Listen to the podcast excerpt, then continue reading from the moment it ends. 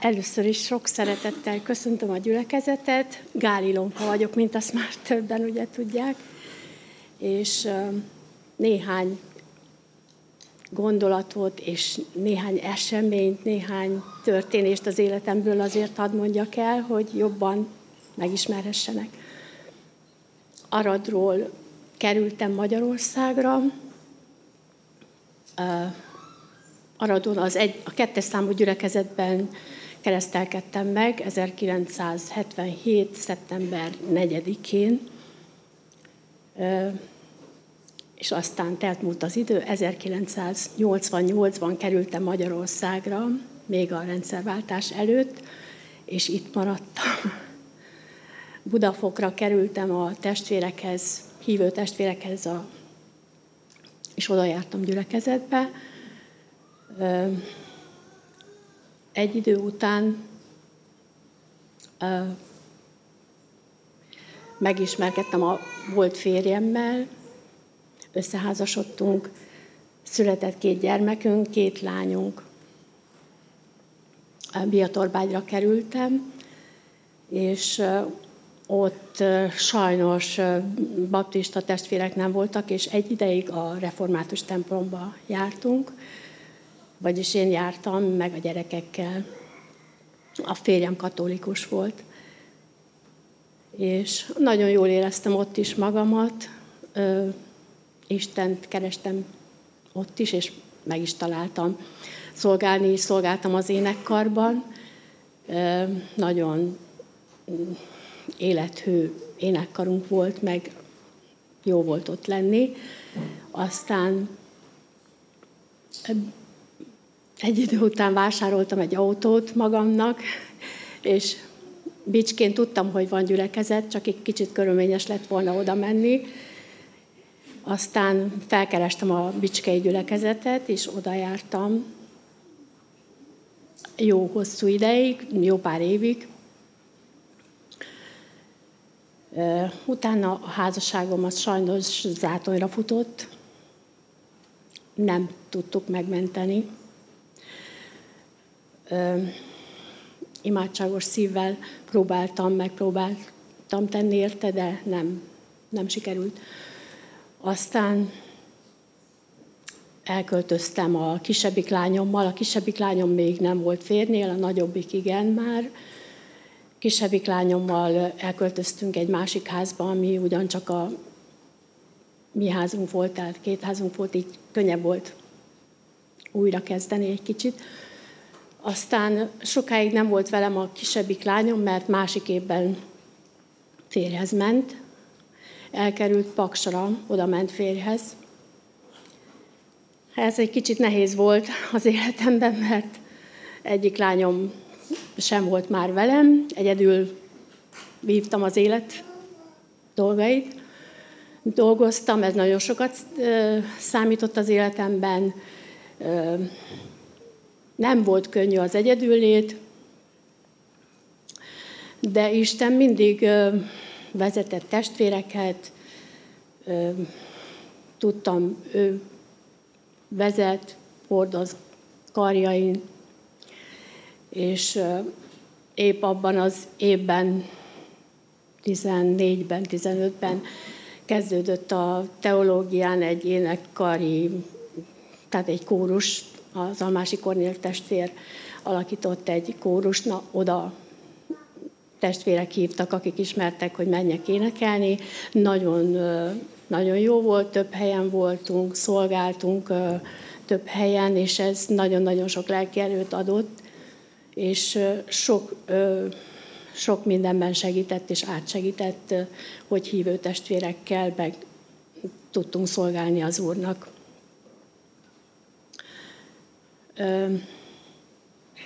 Nem is tudom, hogy most miről beszéljek a Ferivel, hogy hogy ismerkedtem meg. Tehát ő is Aradon élt, egy darabig egy gyülekezetben is jártunk, aztán ő elkerült az egyes számú gyülekezetben, tehát én elkerültem 88-ban, futólag kétszer találkoztunk, de úgy nem igazán azóta, hát ez, ennek már jó pár ideje, hogy elkerültünk onnan és amikor Csabán, meg Csabán voltunk a kórussal, és Csaba Gyöngyén, akkor futólag találkoztunk kétszer, és az Isten az nagyon-nagyon-nagyon csodálatosan vezette ezt a mi találkozásunkat. Én ugye elköltöztem, egyedül éltem, és persze imádkoztam az Úrhoz, hogy ha még úgy látja jónak, hogy egy társat rendel mellém, akkor szívesen elfogadom, mert nagyon nehéz egyedül. Hát ez történt éveken keresztül, nem kaptam választ, és ugye a régi házamat eladtam, és vettem egy lakást, minden rendben volt, szép volt, új volt, egyedül voltam. És mondom, Istenem, ha még úgy látod, akkor, akkor küldj egy jelet, vagy, vagy megelégszem a te akaratoddal. És Feri másnap felhívott. Én még akkor nem is tulajdonítottam ennek olyan jelentőséget, hogy ez most Istentől való jel, de aztán, ahogy telt múlt az idő, akkor rájöttem, hogy ez igen, ez, ezt Isten küldte, ez Istentől való. És nem volt nekem soha, én nem tudtam volna ezt elképzelni, hogy én még kelet felé, visszafelé, a hazám felé jövök, de Isten akarata így rendelte el, és el kellett fogadni, hiszen én kértem tőle, akkor kénytelen voltam, muszáj volt, mert örömmel fogadtam, és hálásan. És hát így történt ez a dolog, hogy most itt vagyok testvérek közt, és kérem, hogy imádkozzanak értünk, értem mindannyiunkért, és szeretnék egy verset is elmondani, vagy felolvasni inkább, ami már fiatal lánykorom óta sokat foglalkoztatott, már azóta ismerem ezt a turmezeitől ezt a verset, és sokszor átsegített, meg át megmutatta nekem, hogy ő nem ejt hibát. Tehát Turmezei Erzsébetnek van egy verse, az, hogy nem ejt hibát, de én úgy mondanám, hogy Isten nem ejt hibát. Ha különösnek, rejtelmesnek látszanak Isten útjai, ha gondok örvényébe vesznek szívem legdrágább vágyai, ha borusan búcsúzni készül a nap, mely csak gyötrelmet át, egyben békülhetek meg végül, hogy Isten sohasem ejt hibát. Ha tervei igen magasak, írgalmak útja mély nekem. Ha a támaszok mind inognak, ha nincs erőm, nincs türelem, ha tekintetem sehol célt nem lát, vak sötét, könnyes éjjen át, egy szikrácska hit mégis vallja, hogy Isten sohasem ejt hibát. És ha szívem megoldatlan kérések, kérdéseknek betege lett, mert elkezd kételkedni abban, hogy Isten útja szeretet. Minden elfáradt csóvárgásom békén kezébe tehetem, s elsuttoghatom könnyek közt is. Ő nem ejt hibát sohasem. Azért csend szívem, enged múlni a földi múló életet, majd a fényben látni, ámulni kezdesz, ő mindig jól vezetett. Ha a legdrágábbat kívánja, a legsötétebb éjjen át, menekülj a bizonyosságba, hogy Isten sohasem ejt hibát. Testvérek, a második Timóteushoz, vagy Timóteus második leveléből olvassunk egy szakaszt a második fejezetből, ez a ma délutánra kijelölt ige szakasz, és az első 13 vers lesz ma előttünk ezen a délutánon, tehát keressük ki a Bibliánkból pár második levele Timóteushoz, második fejezet első versétől, és fennállva hallgassuk az Isten igéjét.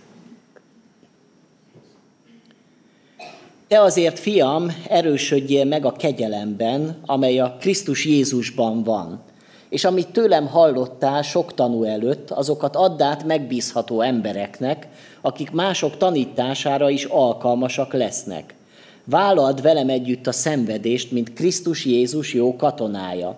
Egy harcos sem elegyedik bele a mindennapi élet gondjaiba, hogy megnyerje annak a tetszését, aki harcosává fogadta. Ha pedig versenyez is valaki, nem nyer koszorút, hanem szabályszerűen versenyez.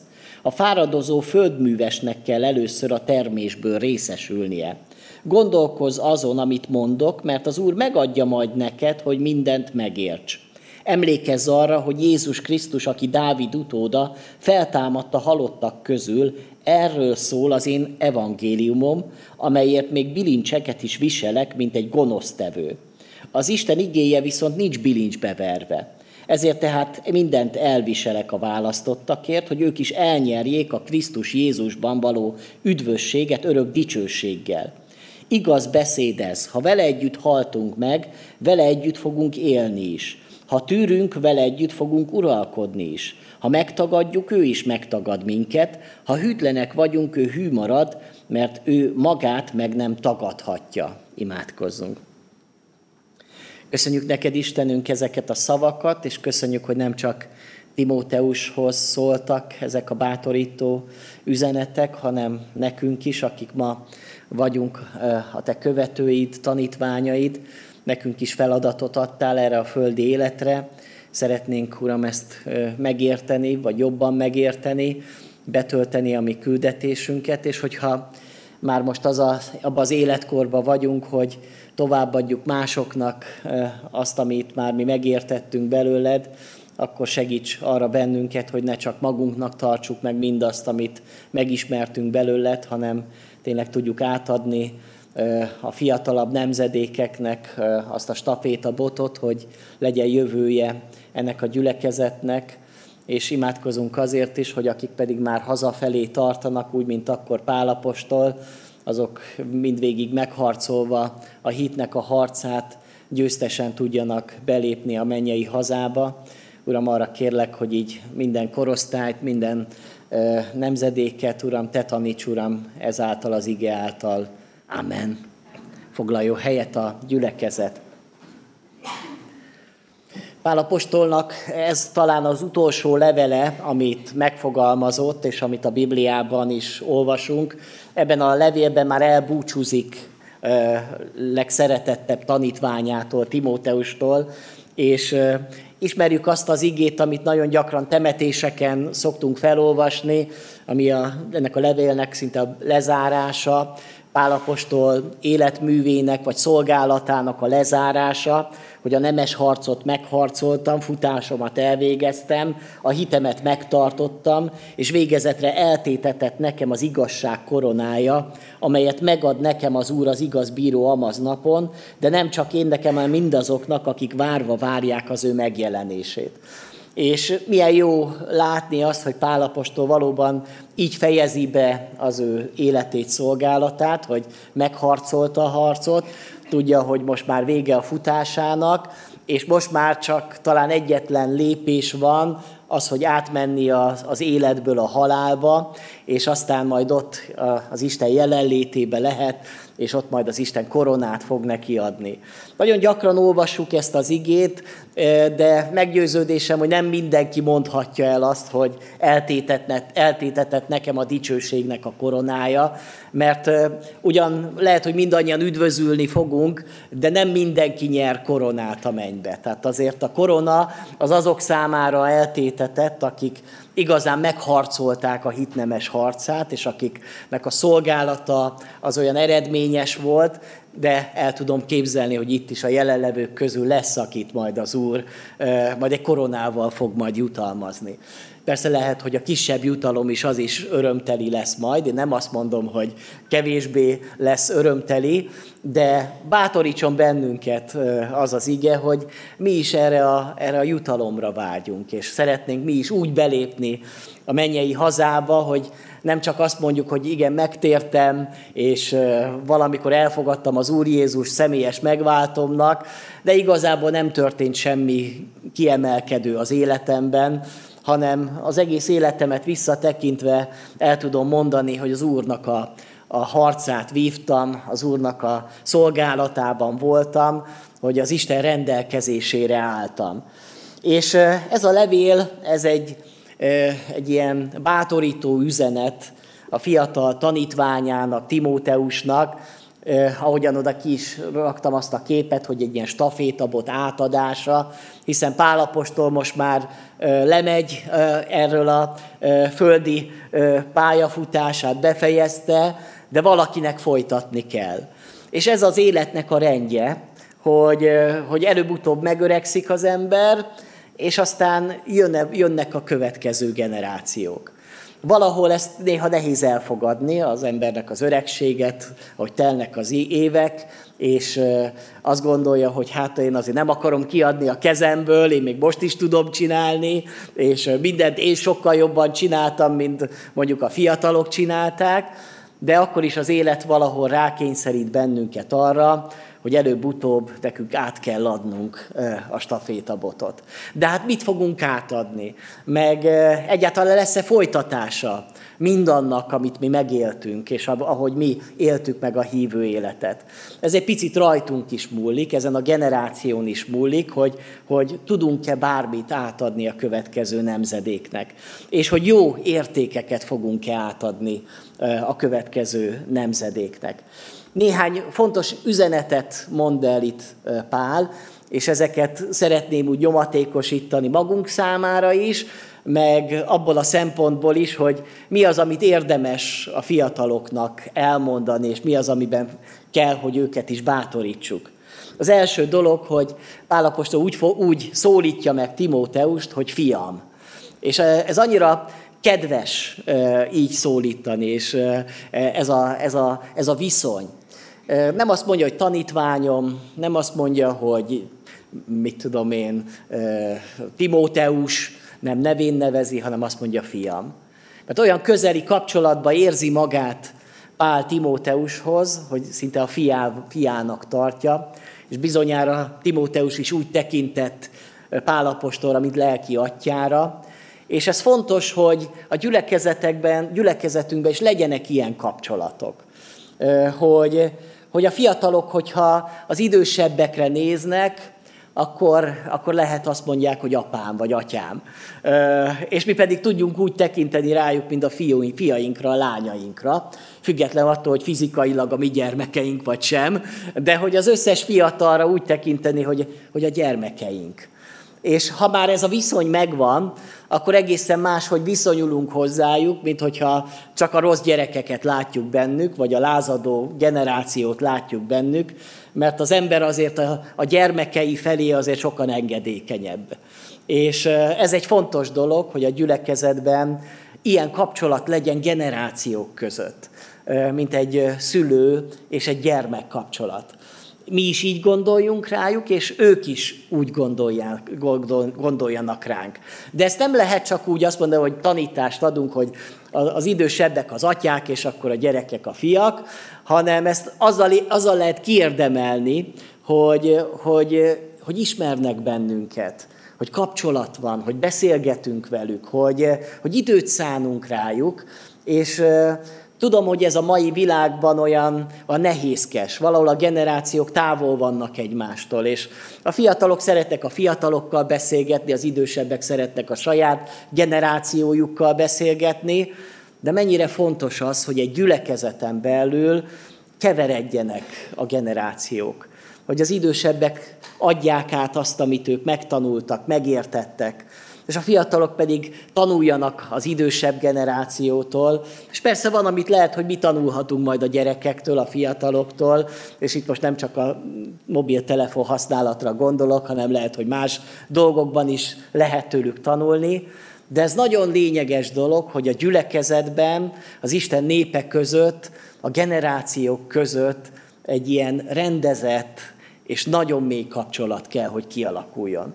És ez igaz minden egyes korra, nem csak a ókorban, amikor Pálapostól ért, hanem a mai korban is. Azon kívül nagyon lényeges, hogy Pálapostól gyermekeként tekint Timóteusra, akibe sok időt belefektetett energiát, tanítványozta. És ez a idősebb generációnak mindig a feladata a gyülekezetbe, hogy tanítványokat kinevelni. Jézusnak is ez volt a stratégiája, hogy tanítványokat nevelt. Kevés emberbe sok időt fektetett, kevés emberre szánt nagyon sok-sok energiát, nem tömegek voltak elsősorban az ő céljai, akiket megszólított, hanem elsősorban az a 12 tanítvány, akivel éjjel-nappal együtt volt.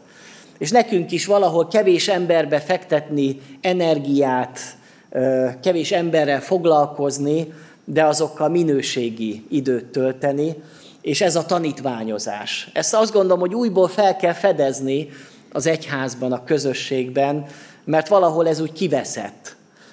Nagyon sokszor úgy gondolkodunk, hogy hát a lelkész feladata, hogy mindenki tanítványozzon, de ez úgy valahogy nem működőképes, mert a lelkész nem tud mindenkit egyen-egyenként talán tanítványozni, mert abban sokkal több idő kell, sokkal több energia kell, abba kell, hogy mindenki részt vegyen. Nem tudom, hogy minket tanítványoztak-e annak idején. Voltak-e olyan lelki atyáink a gyülekezetbe, akikre úgy gondolunk, akik már lehet, hogy az úrnál vannak, már régen az úrnál vannak, de azt, amiket mondtak nekünk, amiket tanítottak nekünk, azok még így bennünk vannak, azok úgy bennünk élnek. És milyen jó lenne, hogyha a mostani fiatalok is, majd mikor ők kicsit idősebbek lesznek vagy, vagy megöregszenek, akkor úgy tudnának visszaemlékezni ránk, akik már régen már ott leszünk a mennybe, hogy, hogy emlékeznek arra, hogy miket tanítottunk, vagy miket mutattunk nekik, és, és hálával gondolnának erre a generációra. Az első dolog, amit kiemel Pál, hogy erősödjél meg a kegyelemben. És ez egy fontos üzenet, amit kell a következő generációnak is átadni, hogy az Istenbe vetett hitünkben, az Istennel való kapcsolatunkban meg kell erősödni. Hogy nem egy olyan dolog, hogy megtértünk, és akkor már minden, minden rendben van, és akkor most már, most már helyemen vagyok. Ha bemerítkeztem, akkor meg már végképp a helyemen vagyok, hanem igazából folyamatosan szükség van arra, hogy megerősödjünk. Időt kell arra szentelni, hogy növekedjünk a hitünkben, hogy erősödjünk a hitünkben, mert egyre több kihívás, egyre több kísértés, egyre több támadás éri az életünket, és csak azok fognak tudni megállni a hitben mindvégig, akik megerősödtek a kegyelemben. És akik pedig gyengék, azok pedig kihullanak, vagy csak bugdácsolnak a hívő életnek az útján. Ez ránk is érvényes, nekünk is szükségünk van, amíg a földi életünkön még járunk, és még van előttünk még idő, addig nekünk is szükségünk van megerősödni a mi hitünkben. És azt is elmondja Pál, hogy erősödjél meg a kegyelemben, hogy a kegyelem által tudunk erősödni. Ez egy fontos kifejezés, mert mi a kegyelem? Az Istennek a meg nem érdemelt jó indulata, szeretete, az, az, ez, a, ez a kegyelem. Ez az, ami megerősít bennünket. Nem azt mondja, hogy erősödjél meg a törvényben, vagy bármilyen igazságokban. Azt is gondoljuk, hogy fontos az, hogy tudjuk azt, hogy mit szabad, mit nem szabad, de azok igazából nem erősítik a lelket, sokszor még lázadásra is kényszerítik, hanem amikor az Isten kegyelmével és szeretetével találkozok, az megerősíti az emberi szívet. És bárcsak ilyet, ilyet élnénk meg sokat az életünk során, hogy az Isten kegyelme erősít bennünket, és az a kegyelmi légkör van a gyülekezetben is. Mert tönkre lehet tenni egy közösséget, hogyha nem a kegyelmi légkör uralkodik hanem helyette az ilyen állandóan vizsgálgatjuk egymást, meg gyanús mindenki a gyülekezetbe, meg biztos ott már tudjuk, hogy bűn van, és akkor, akkor megszóljuk egymást, hát attól nem fog növekedni. Amikor viszont kegyelem van, amikor, amikor szeretjük egymást, és örülünk egymásnak, abban a környezetben, abban a légkörben valóban erősödni tud az ember erősödjetek meg, erősödjél meg a kegyelemben. Ez egy picit összekapcsolódik Pálnak a, az első levelében mondott intelmével, amikor azt mondta Timóteusnak, hogy legyen gondod önmagadra, hogy ne csak a szolgálattal foglalkozzál, mert az is nagyon fontos, hogy neked majd szolgálnod kell, hiszen azért fektettem bele annyi energiát Timóteusba, mert hogy akarom, hogy ő is olyan buzgó legyen a szolgálatban, mint én, mármint Pálapostól, de hogy ahhoz, hogy ezen az úton mindvégig tudják kitartani, és legyen mit adni másoknak, először önmagadat kell helyesen táplálnod. Mert csak akkor tudsz adni másoknak, hogyha neked van mit adnod erősödjél meg ezért te magad az Istennel való kapcsolatodban. Erősödjél meg a hitben, a kegyelemben, mert akkor, ha erős leszel, akkor tudsz adni másoknak. Akkor tudsz vigasztalni, akkor tudsz bátorítani, de ha te magad ilyen gyenge, bugdácsoló vagy, akkor neked lesz majd szükséged arra, hogy örökösen felét szolgáljanak, de te nem tudsz adni, mert neked sincs semmit adjál másoknak. Szükséges, hogy megerősödjél legyen gondod önmagadra. Legyen gondod önmagadra és a tanításra. Ugye milyen fontos a sorrend. Először önmagadra, aztán ha önmagadra gondot viselti, akkor majd lesz a tanításra is e, majd gondod, mert akkor már tudsz miről tanítani. Hát hogyan tudunk magunkra gondot viselni? Hát úgy, hogy van Istennel való kapcsolatunk, csendességünk a hétköznapokban is, ima életünk, Bibliát olvasunk, ahogyan szó volt arról délelőtt amikor a, az Isten igényének az áldásairól volt szó. Vagy hogy a közösségbe járunk. Ezek mind-mind Isten azért adta, hogy erősítse a mi hitünket. Az úrvacsorai közösség is azért van, hogy az, a hitünket erősítse. Ha nem élünk az úrvacsorával, akkor magunkat fosztjuk meg attól, hogy, hogy erősödjünk a, a kegyelemben, a hitben. Mert Isten azt a kegyelmi eszközt, ajándékot is adta azért, hogy erősödjél meg. Ezekkel élnünk kell, ezeket fontos, hogy ott legyenek minden nap, és akkor egyre inkább erősödünk a hitben. És ezt kell, hogy a fiataloknak is megtanítani, hogy igenis legyen időd önmagadra, legyen gondod a saját hitednek a, az építésére, hogy Isten előtt megálljál, elcsendesedjél, ha kell, akkor bűnbánatot tartsál, és rendezd a dolgaidat, de ez mind-mind szükséges ahhoz, hogy te erős legyél, hogy tudjál szolgálni, hogy ne égjél ki. Ez az első dolog, amit Pálapostól mond tehát Timóteusnak, hogy erősödjél meg. A következő, hogy amit tőlem hallottál, azt add tovább másoknak. Vagyis add tovább. Ne tartsd meg magadnak. Hogy ne csak te épüljél, mert az fontos, hogy te épüljél, hogy megerősödsz a kegyelemben, csak vannak emberek, akik mindig csak szeretnek maguknak épülni.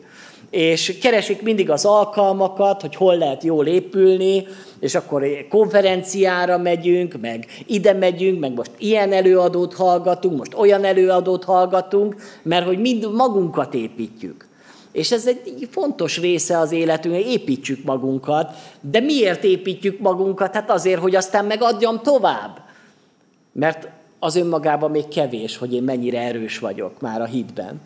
Tovább tudom-e adni? Vannak-e olyan emberek az életemben, akik megbízható emberek? Nem azt mondja mindenkinek, akit csak látsz, annak ad tovább, amit, amit tőlem hallottál, hanem még meg is mondja, hogy megbízható embereknek, akik majd alkalmasak lesznek még mások tanítására is. Mert hogy így működik a keresztény misszió.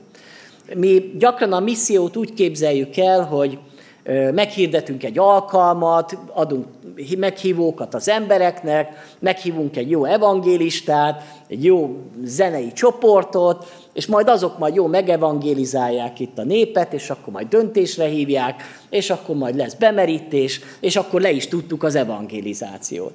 De Pál azt mondja, hogy nem ez a módszer, hanem az, hogy amit tőlem kaptál, add tovább másoknak, és aztán majd azok is majd továbbadják másoknak, hogy hitből hitbe ez a személyes evangélizáció, amire tanítja Pál Timóteust. És ez ma is működik. És azt is mondom, hogy igazán ez működik. Mindig is ez működött.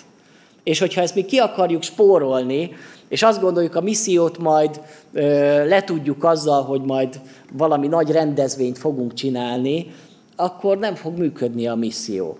A misszió akkor fog működni, amikor te a környezetedben, akár a munkahelyeden, a szomszédaid körében, az ismerőseid körében elkezded elmondani, megosztani mindazt, amit te megismertél az Istenből. Add tovább. Megtalálni azokat a megbízható embereket. Nem biztos, hogy minden emberrel érdemes. Ezt majd biztos, hogy tapasztaljátok. Most nem éppen alkalmas, mert most lehet, hogy nagyon kemény a szíve. És nem kell akkor, akkor hagyjad. De fogsz találni olyan embert, akinek viszont nyitott lesz a szíve. Aki viszont kész arra, hogy, hogy beszélgessé vele. Találjátok meg ezeket az embereket, akiket az Isten bízott rátok. És kezdjetek el értük imádkozni, és kezdjetek velük időt tölteni. És aztán kell készíteni őket arra, hogy aztán amikor meg már megtérnek, akkor majd már őket, ők is fognak másokat tanítványozni. És milyen jó az, amikor az ember azt látja, hogy már valaki, aki, akit én vezettem talán Istenhez, már látom az életében, hogy most már ő vezet másokat az Istenhez. Talán ennél nagyobb öröm nincs is, amikor az emberek már nem csak gyerekei vannak, hanem unokái, lelki értelembe. Ezt megtapasztalni, ezt megélni. Van néhány ilyen lelki unokám az életemben.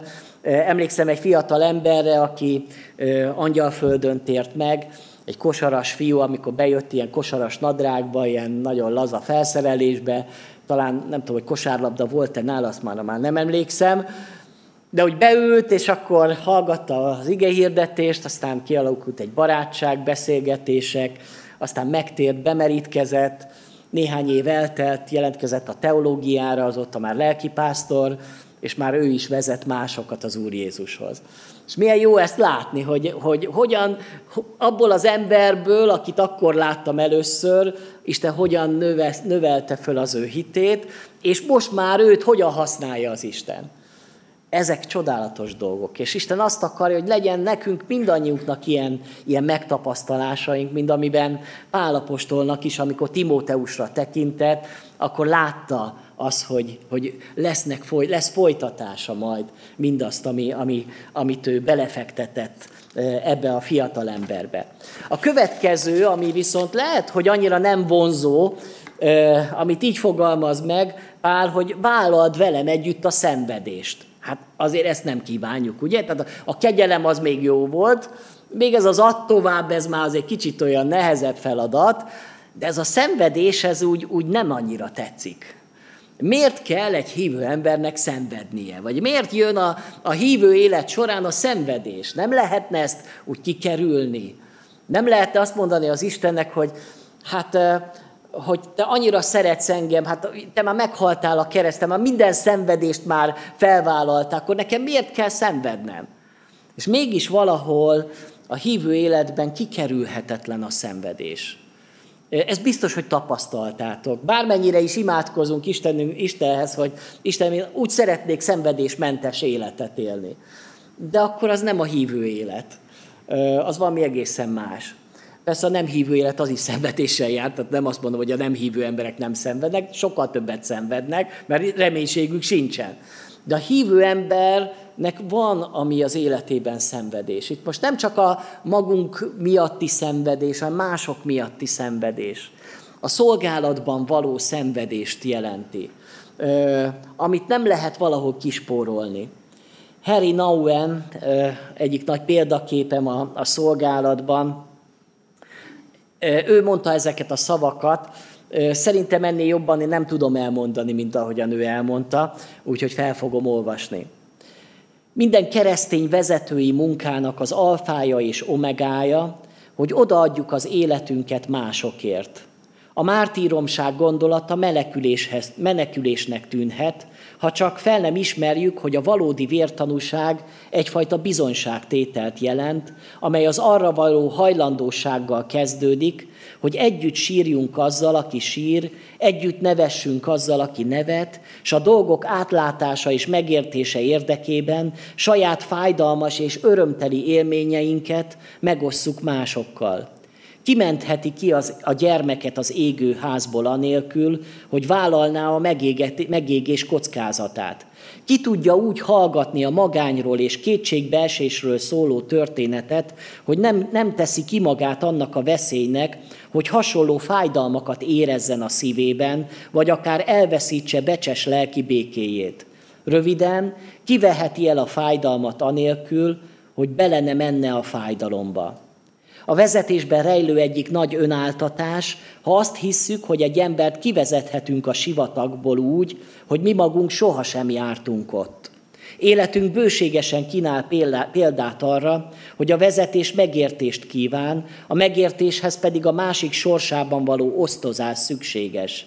Mindaddig, amíg a vezetést a rossz példáktól való óvás és a jó példák követésére való buzdítás, vagy valamilyen elvont általános jóért való felelősségérzet fogalmaival akarjuk meghatározni, megfeledkezünk arról, hogy csak a szenvedő Isten válthat meg bennünket, és csak is az az ember vezetheti a népét, akit nyomasztanak annak bűnei. Nagyon-nagyon mély gondolatok ezek, és most lehet így első elolvasása nem igazán tudtuk minden üzenetét megragadni, de nagyon mély az a gondolat, ennek a könyvének az a címe a sebzett gyógyító, hogy nem véletlen az, hogy a megváltó Jézusnak el kellett jönnie a világba, és szenvednie kellett ahhoz, hogy minket megmentsen. Az az Isten, aki csak a mennyben van, és bekiabálja a világba az, hogy szeretlek titeket, az az Isten, aki úgy váltana meg bennünket, hogy önmaga nem részesül a mi szenvedéseinkből, az nem igazi megváltás. Az nem igazi, szem, szer, nem igazi segítségnyújtás.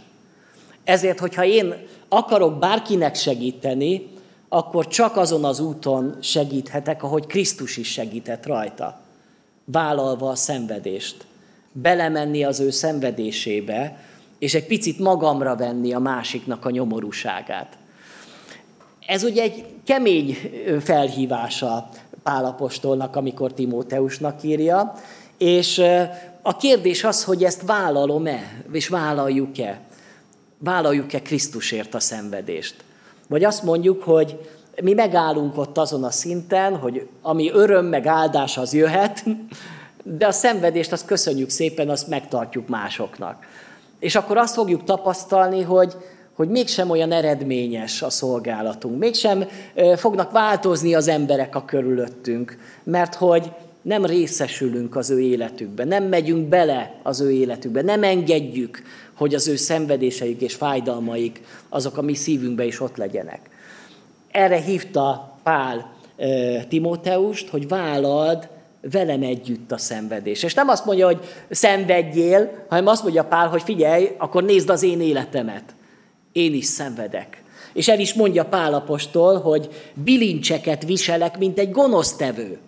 Tehát azért ott volt, ott volt abba a börtönbe, ahol lehet, hogy mellette ott volt egy gyilkos, ott volt mellette egy rabló, gonosztevők voltak, és ő is ugyanúgy meg volt bilincselve, mint egy gonosztevő. De az ő bűne semmi más nem volt, mint hogy hirdette az evangéliumot, és szeretetet hirdetett, és szerette az embereket. És az Úr Jézus is két gonosztevő között feszítetik meg, mint egy gonosztevő. Vállalta a szenvedést. És azt mondja, hogy a, a, a bilincseket is viselek. És viszont az Isten igéje meg nincs bilincsbe verve. Tehát amikor Pálapostól azt mondja, hogy vállald a szenvedést, akkor azt mondja, hogy vállald velem együtt. Én csak azt tudom a fiataloknak megmutatni, vagy abba a dologba tudok, tudom belevezetni a következő generációt, amiben már én is benne vagyok. Nem mondhatom azt, hogy éljetek szent életet, én ugyan nem élek azt, tehát hogy én szentségtelen vagyok, meg egy csomó bűnöm van, de te azért éljél szent életet. Hát akkor azt mondja a fiatal, hogy köszönöm szépen, hát hát te se éled, akkor én és miért? Ha azt mondjuk a fiataloknak, hogy vállalt Krisztusért a szenvedést, de én meg nem vállaltam semmit Krisztusért. Ha azt várom a fiataloktól, hogy vállaljátok a szolgálatot, de ha én nem tettem, ha én nem szolgáltam, akkor hogyan várom azt, hogy majd a fiatalok nekiállnak szolgálni? Értitek? Pál apostol azt mondja, hogy vállald velem együtt. Én példát adtam neked. Én megéltem ezt a dolgot. Láttad? Látják-e a fiatalok, a következő generáció, a mi generációnkon, most itt elsősorban talán nem a tinédzserek vagyunk együtt,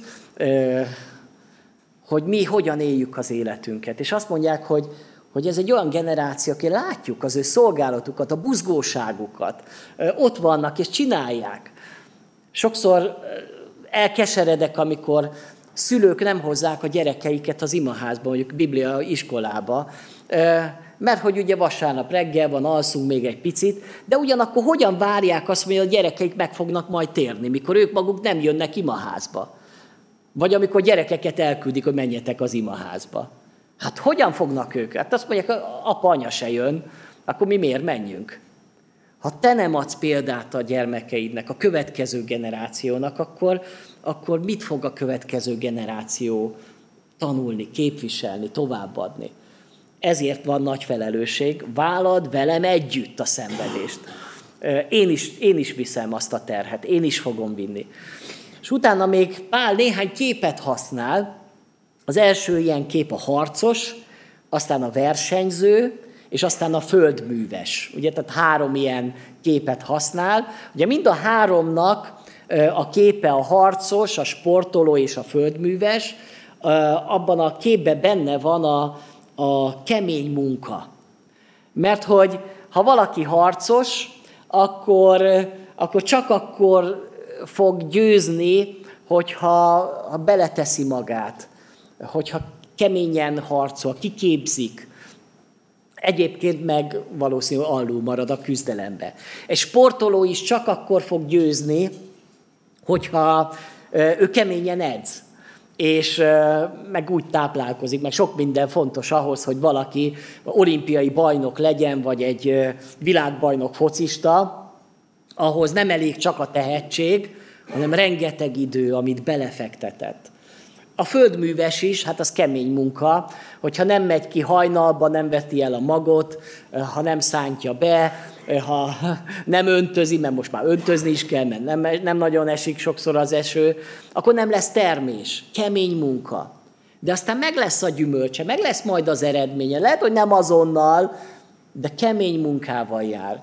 És azért használja Pálapostól ezeket a képeket, mert hogy a hívő élet egy ilyen, ilyen élet. Nem egy, egy könnyű életre hívja Pál. És nem, nem azt mondja, hogy a hívő élet az mindig van nagyon boldog dolog lesz, és mindig nagyon könnyű lesz majd.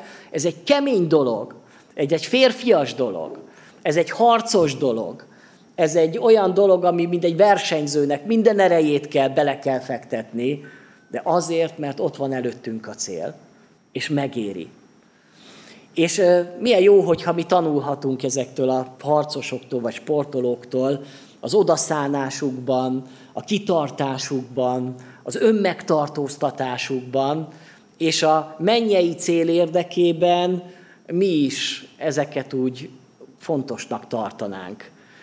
És azt is mondja Pálapostól, hogy az, aki versenyez, annak szabályszerűen kell küzdenie. Mert szóval nem koronázzák meg azt, aki nem szabályszerűen végzi a futását. És gondoljuk el, hogyha van egy versenyfutó, úgy mennek körbe, és akkor levágja a kanyart, és akkor úgy, úgy könnyebb lenne futni. Vagy a focista, az mondjuk mit tudom, kivezetné a labdát mondjuk a pályán kívül, mert hogy úgy sokkal könnyebb, vagy fölrúgná az összes többi, az ellen, ellenfelét, és akkor mégis hamar gólt lehet rúgni. De azt mondja, ezt rögtön lefújja a bíró, mert nem szabályszerű. Vannak szabályok. És azért fontos dolog, hogy a hívő életnek is megvan a szabályai. Azok a szabályok, amiket meg kell ismerni. Mert hogy önmagában nem menti föl a sportolót, hogyha nem ismeri a szabályokat de hát úgy nem is engednek senkit ki a foci meccsre, hogy nem tudja az, hogy mi a, mi a, mi a szabálya a, a, a focinak. Hát a focistáknak tudniuk kell, mik a szabályok. Hát a hívő életbe, ha nem ismerjük meg a szabályokat, akkor hogyan tudunk szabályszerűen küzdeni? Ezért fontos a tanítás a gyülekezetbe, ezért fontos a, a felkészítés, ezért van törekvő kórája, hogy megismerjük a hitnek a szabályait, hogy hogyan működnek a szellemi dolgok. Mert ez a világban nem így működik, de a gyülekezetben így kell, hogy működjön. Hogyan működnek a gyülekezetben a dolgok, a kapcsolatok hogyan működnek. Mert hogyha szabályszerűen, biblikusan, az Isten terve szerint éljük az életünket, csak akkor nyerünk koronát.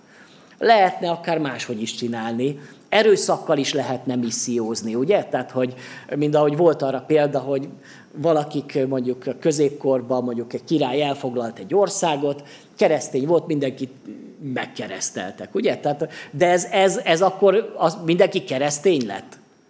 Hát nem, azok csak névlegesen, meg, meg kényszerből, az nem, az nem a, nem a szolgálat. A szolgálat az azt jelenti, hogy, hogy nem kényszerből, hanem szeretettel, Isten igéje alapján meggyőzni az embereket, imádkozni az emberekért. Ezek a hit szabályszerűségei. Meg kell ismerni. És csak akkor lesz eredménye, csak akkor lesz győzelem, hogyha szabályszerűen küzdünk. De ugyanúgy az emberi kapcsolatainkba, Annyit tanít a Biblia rendezett kapcsolatokról, a megbocsátásról. És hogyha nem szabályszerűen küzdünk, hanem, hanem a, a, jó, tudjuk, hogy meg kéne bocsátani, de én ennek az embernek nem bocsátok meg. Akkor higgyük el azt, hogy, hogy az ige azt mondja, hogy akkor nem fogsz koronát nyerni, mert nem szabályszerűen küzdesz. A hívő életnek vannak szabályszerűségei.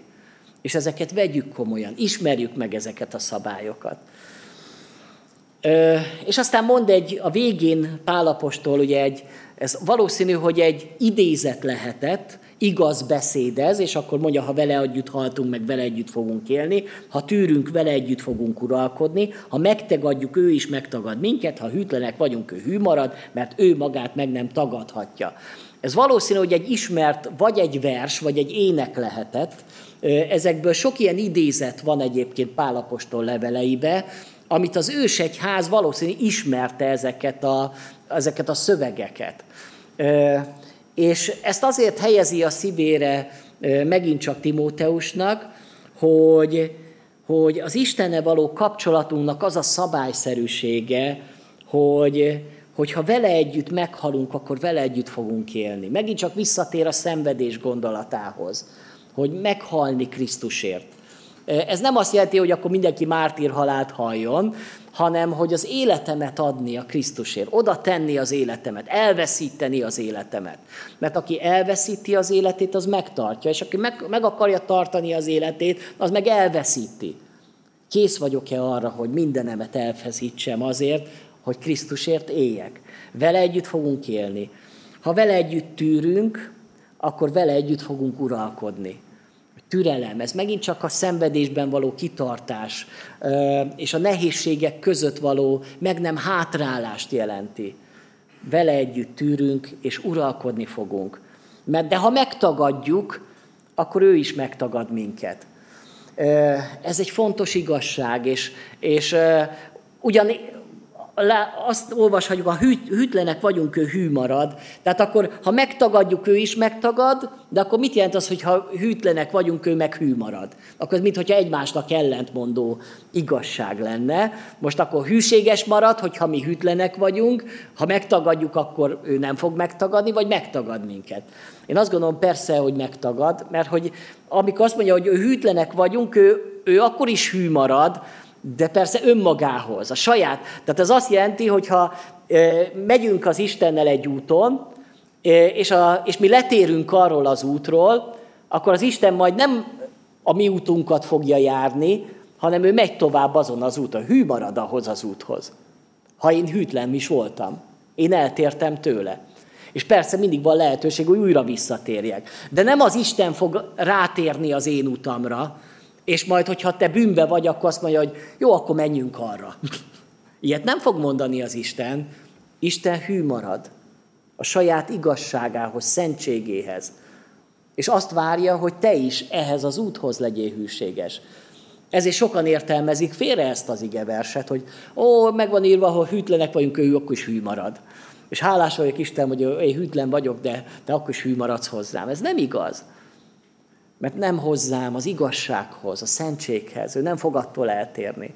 Neked is oda kell magadat kötelezni ahhoz az úthoz, azon kell járnod. Hát ezek voltak Pálnak, és még persze lehet majd olvasni, mert hiszen az egész levélben még több ilyen intelem, vagy ilyen tanács van a, fiatal követőjének, tanítványának, de már itt is látunk olyan igazságokat, amik mind a saját életünkben fontosak kell, hogy legyenek, mind azokban a kérdésekben, amiket továbbadhatunk a fiataloknak. Az első az a kapcsolat, hogy fiam, hogy legyenek ilyen kapcsolatok a gyülekezetbe. A következő, hogy erősödjünk meg a kegyelembe, hogy legyen gondunk a saját lelki életünkre, és ne engedjük meg azt, hogy, hogy csak úgy ö, sodródjunk az élettel. És aztán vállaljuk a szenvedést is, mert anélkül nem lesz eredménye, gyümölcse a szolgálatunknak. És hogy harcoljunk szabályszerűen, és aztán legyünk hűségesek, maradjunk hűségesek mindvégig Istenhez. És hogyha ezeket fontosnak tartjuk, akkor valóban egyszer koronát fogunk nyerni. Úgy, mint Pálapostól, hogy a nemes harcot megharcoltam, a futásomat elvégeztem, hitemet megtartottam, és eltétetett a dicsőség koronája. Hát Isten adja meg ezt számunkra is, és hogy mi is legyünk olyanok, akik tovább tudjuk adni másoknak, amit mi már megéltünk. Amen. Én is köszönöm neked, Istenem, hogy te tanítasz bennünket, és köszönöm neked, hogy a te terved az, hogy mindannyian, amikor vége lesz majd a, a mi futásunknak, futásunknak, akkor, akkor győztesen érhessünk haza, és szeretnénk Istenünk még a hátralévő időt, ami te tudod, hogy mennyi van, azt jól felhasználni, és olyan példát adni a következő generációnak, hogy ők is ezt az utat válasszák, és hogy ők is tovább tudják vinni a szolgálatnak a terhét. Segíts Uram bennünket, hogy még ebben az időben tudjunk foglalkozni a következő generációval, és szeretni őket, és mi is megerősödhessünk a kegyelemben, azáltal, hogy veled kapcsolatban vagyunk, és hogyha szenvednünk kell, Uram, nem akarjuk azt se kikerülni, készek vagyunk arra, Istenem, hogy Te veled együtt szenvedjünk, és tudom, hogy ehhez adsz majd erőt, amikor ezt kell, el kell hordozni, és szeretnénk mindenképpen szabályszerűen küzdeni a hitnek a pályáján, hogy, hogy tényleg ne léptessél le minket, vagy éppen ne büntess meg bennünket, azért, mert szabálytalanok vagyunk, hanem hadd nyerjünk majd koronát, győzelmet ennek az életnek a végén. Amen.